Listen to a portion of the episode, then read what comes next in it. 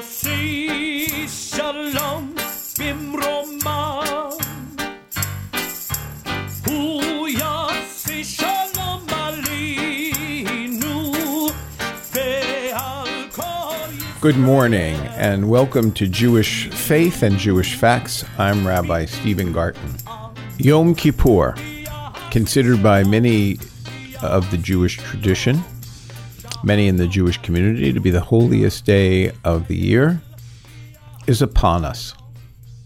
This morning, I want to chat with you about some of the aspects of this most powerful holiday the holiday of Yom Kippur um, is known as the Day of Atonement. It is a day, literally 24 hours from sunset to sunset, in which Jews abstain from eating. In a previous podcast, I spoke about the nature of fasting on Yom Kippur and the nature of fasting on Jewish holy days. It is a day in which the majority of Jews in the world, whether they are religious in practice or not, find themselves in the synagogue on the eve of Yom Kippur, and that eve is called Kol Nidre. Kol Nidre is the preeminent prayer of the evening service and later in our show, I want to devote some time to the Kol Nidre prayer and why it places itself in such a preeminent position on this most holy of days. But I want to begin this morning with some little known facts about Yom Kippur to help you understand both its origins and its place within the Jewish world. So let me begin with this one. The word scapegoat originates in an ancient Yom Kippur ritual. Jews historically have been popular scapegoats, blamed for a wide range of ills not of their creation. But they do deserve credit for the term scapegoat, even though they have usually not been appropriately blamed for that which um, they are charged with. In Leviticus 16:8, in the Torah portion, in the portion known as Acharei Mot, the high priest is instructed that on Yom Kippur, the tenth day of the seventh month, to lay his hands upon a goat while confessing the sins of the entire community, and then to throw the animal off a cliff as a means of expiation for the entire community's sins accumulated during the previous year. This is the origin of the term scapegoat. There is another animal sacrifice associated with Yom Kippur, and that is the swinging of a chicken around one's head, which is clearly not an ancient tradition. This tradition seems to date from the Middle Ages when Jews took the chicken and swung it around the head in order to transfer their sins to the chicken. And then uh, the chicken is slaughtered. This um, tradition was not universally approved, even in the 13th and 16th century. There were uh, individuals, well known Jewish commentators, who objected to this tradition. In modern day, the objection has usually been about animal welfare. But there are still some Jews, mostly in the traditional community, that um, on the second day of Rosh Hashanah take the chicken, this is known as kapara, and transfer their sins to it. The third very unusual fact that you might be interested in.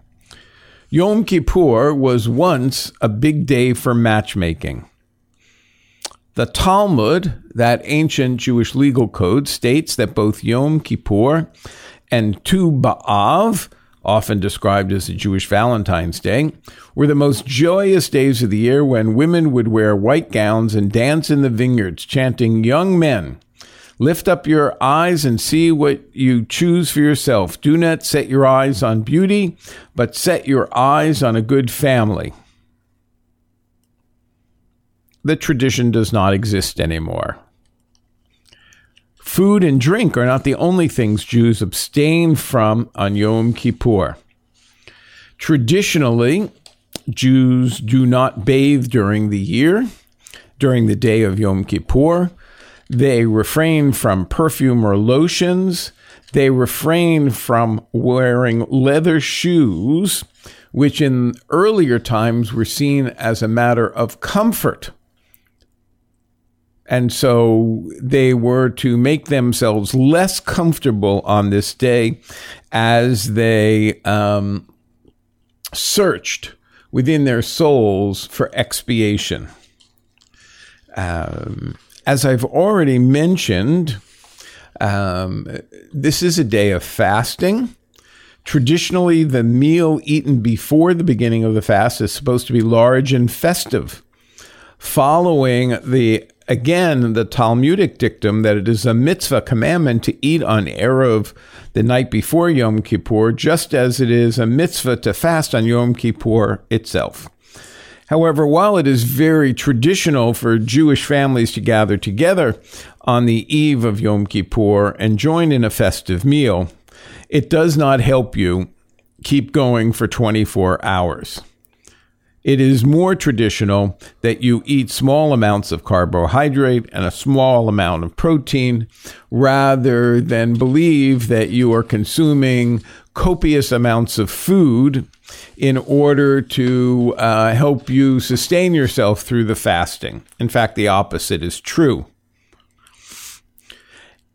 In the midst of the Battle of Britain, the relentless Nazi bombardment of London began in September of 1940. The synagogues went on with their Yom Kippur services as scheduled. On October 12, 1940, when Nazis bombarded London, most synagogues carried on regardless of what was taking place, and large proportion of men attending services wore uniforms of the various armed forces of Her Majesty. One of the most interesting dynamics um, and customs of this holiday is that the Yom Kippur Kol Nidre service, the er, er, evening service, is the only night of the entire Jewish calendar when a prayer shawl is worn for evening services. It is a token of special reverence for the holy days. It is traditional to wear a talit or white garment for the entire holiday, with the color white symboling both our pure, spiritual purity and our removing ourselves from the vanities of the material world. Many people actually wear a white robe, which looks something like a linen bathrobe called a kittel. For those who are unfamiliar with the tradition of the talit, the prayer shawl emerges from the biblical commandment to have fringes on the four corners of your garment. Um, and in ancient days, in fact, the garment itself had these fringes. In modern days, um, people wear a shawl like um, vestment which has fringes tied upon them, and some um, Jews wear them all the time underneath their shirts, almost as an undershirt, and some put them on only for prayer services. But traditionally, they're never worn in the evening because the Torah says that they should, the fringes should have colors and that you should be able to discern between blue and green which has been understood by the commentators to mean during the daytime, as blue and green are close on the spectrum, and only light would help you distinguish them rather than dark. One of the um, American idiosyncratic um, historical events is that in 1958, a Virginia rabbi's pro civil rights movement sermon on Yom Kippur riled up local segregationists and sparked fears of an anti Semitic backlash. It turns out that Rabbi Emmett A. Frank of Alexandria's Temple Beth El was um, condemned by Virginia's Defenders of State Sovereignty for his sermon criticizing the state's massive resistance to school desegregation and said that it it had intended to destroy Christian Jewish relations, he could not have been more effective. While a leading member of the Reformed Temple, Temple Emmanuel in Alexandria, Virginia, reportedly said a considerable number of congregants worried that the rabbi's stand might result in increased anti Semitism, Others in the congregation sided with the rabbi, holding that he held a spiritual and moral duty to speak out for social justice. The congregation stood by the rabbi, and the Washington Post published an editorial calling him a courageous clergyman. Well, those are a few of the less serious but interesting facts about Yom Kippur. And now I want to turn to the serious nature of the holiday. As I've indicated, the evening of Yom Kippur is called Kol Nidre. It is called Kol Nidre because of the prayer, which has the same name. And so let's talk about the Kol Nidre prayer and why it is so important to the Jewish people and why it has uh, become the nomenclature by which the evening of this special day is known. Kol Nidre is an Aramaic declaration recited in the synagogue before the evening service begins on every Yom Kippur. Strictly speaking, it is not a prayer although commonly spoken or chanted as if it were. It is a dry legal formula, and its ceremonial accompaniment has been charged with emotional undertones since the medieval period, creating a dramatic introduction to Yom Kippur on what is often dubbed, as I've said, Erev Kol Nidre, Kol Nidre night. It is written in Aramaic, not Hebrew. Its name is taken from the opening words meaning all vows. Kol Nidre.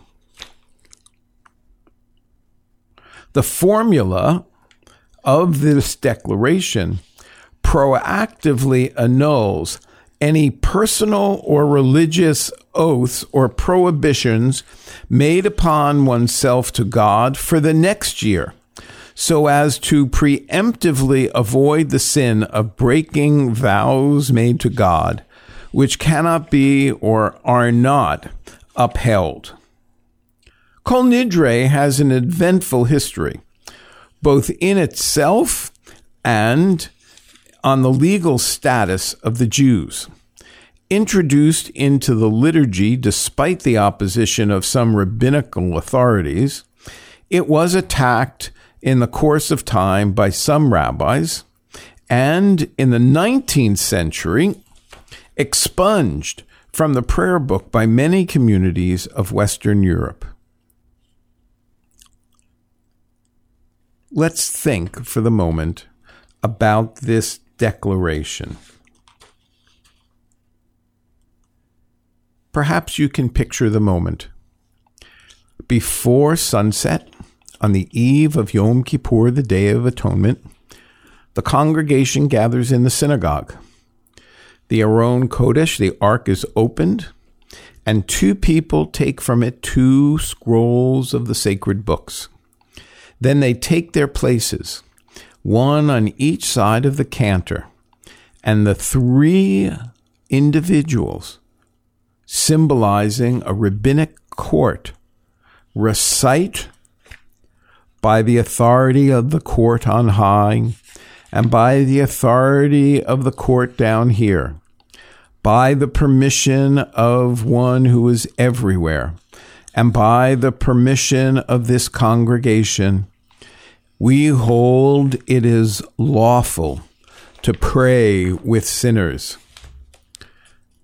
This invitation to outcasts is not specifically for the evening, but for the whole of the Day of Atonement. It being obvious that when even sinners join in repenting, the occasion is worthy of divine clemency. This announcement was introduced by Rabbi Meir of Rothenburg in the late 13th century, the 1200s, and endorsed by the Maharil in the early 15th century. The cantor, the musical voice of liturgy in the congregation, then chants the passage, again beginning with the words Kol Nidre, with its touching melodic phrases and varying intensity from pianissimo, quiet, to fortissimo, loud. He repeats it twice for a total of three iterations, lest the latecomer not hear them. And these are the following words All vows we are likely to make, all oaths and pledges we are likely to take between this Yom Kippur and the next Yom Kippur we publicly renounce. Let them all be relinquished and abandoned, null and void, neither firm nor established. Let our vows, pledges, and oaths be considered neither vows nor pledges or oaths. This is how the melody begins. Kol nidre ve'esare ושבועי וחמרי וקונמי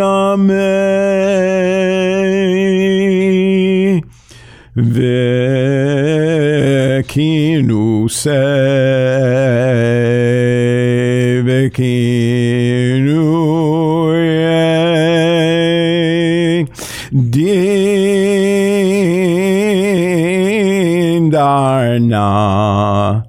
Udeistabana, Udeistabana, Udacharimna, Udaasarna,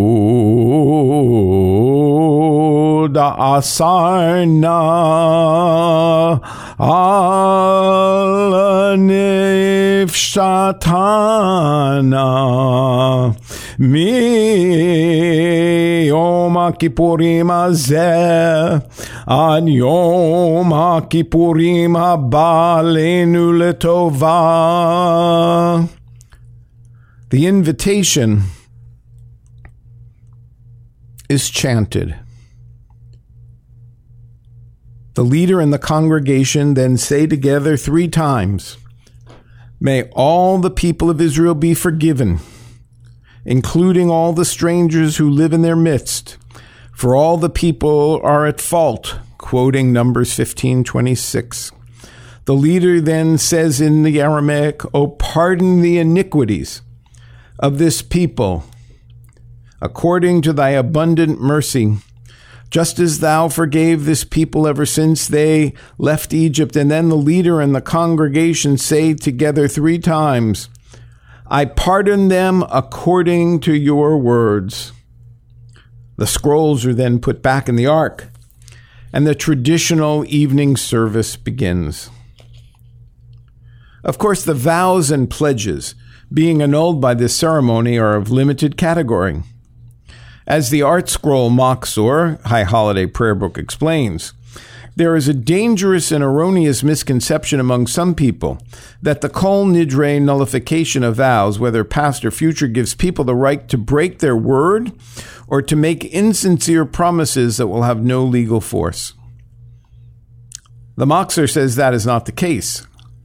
The Kol Nidre declaration, according to tradition, can only invalidate vows that one undertakes on his own volition. It has no effect on vows or oaths imposed by someone else, a court, or even a non Jew. Also, the invalidation of future vows takes effect only if someone makes the vow without having in mind his previous Kol Nidre declaration. But if he makes the vow with Kol Nidre in mind, thus being openly insincere in his vow, the vow is in full force.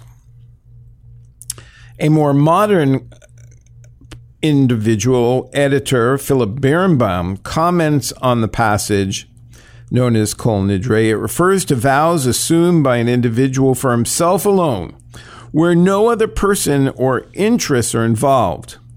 Though the context makes it perfectly obvious that no vows or obligations toward others are implied, there have been many who were misled into believing that by means of this formula, all their vows and oaths are uh, annulled.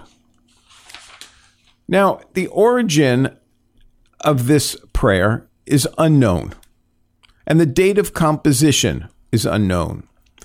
But we do know it was in existence at the Gaonic period, namely in the 6th to 11th century of the Common Era.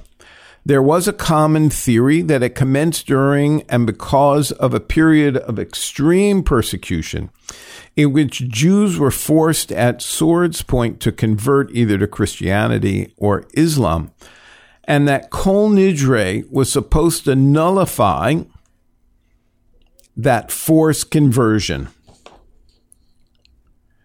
The readiness in which the vows were made, um, the facility with which they were annulled by the scribes, gave the Karaites an opportunity to attack rabbinic Jews. This may have encouraged the leaders of early medieval Babylonian Jewry to minimize the power of this oath's dispensation. So you can see, at one time, it was widely believed that the Kol Nidre was composed in the 15th century by Spanish Marrano Jews who were forced to convert to Christianity, yet who secretly maintained their original faith. This idea has been shown to be incorrect, as the prayer predates this era by many centuries. However, we do know that this prayer was indeed used by the Marranos, and it is possible that its great significance and wide usage derives from this persecution. As Kol Nidre clearly predated the Spanish Inquisition of 1490s, it was supposed that it may have commenced during the Visigoth period in Spain around the 7th century. But again, this theory has serious weaknesses, such as its adoption by Jewish communities around the world, even in liturgical communities that did not experience such persecution. The Kabbalah Jewish mysticism offers a very different reason for the Kol Nidre. It suggests that God has already threatened and vowed terrible punishments upon the Jewish people for their sins. But by our own demonstration that we can unbind ourselves from vows using the Kol Nidre, we hope to persuade God to similarly annul his own vows of calamity. As it states in a Kabbalistic High Holiday Prayer Book.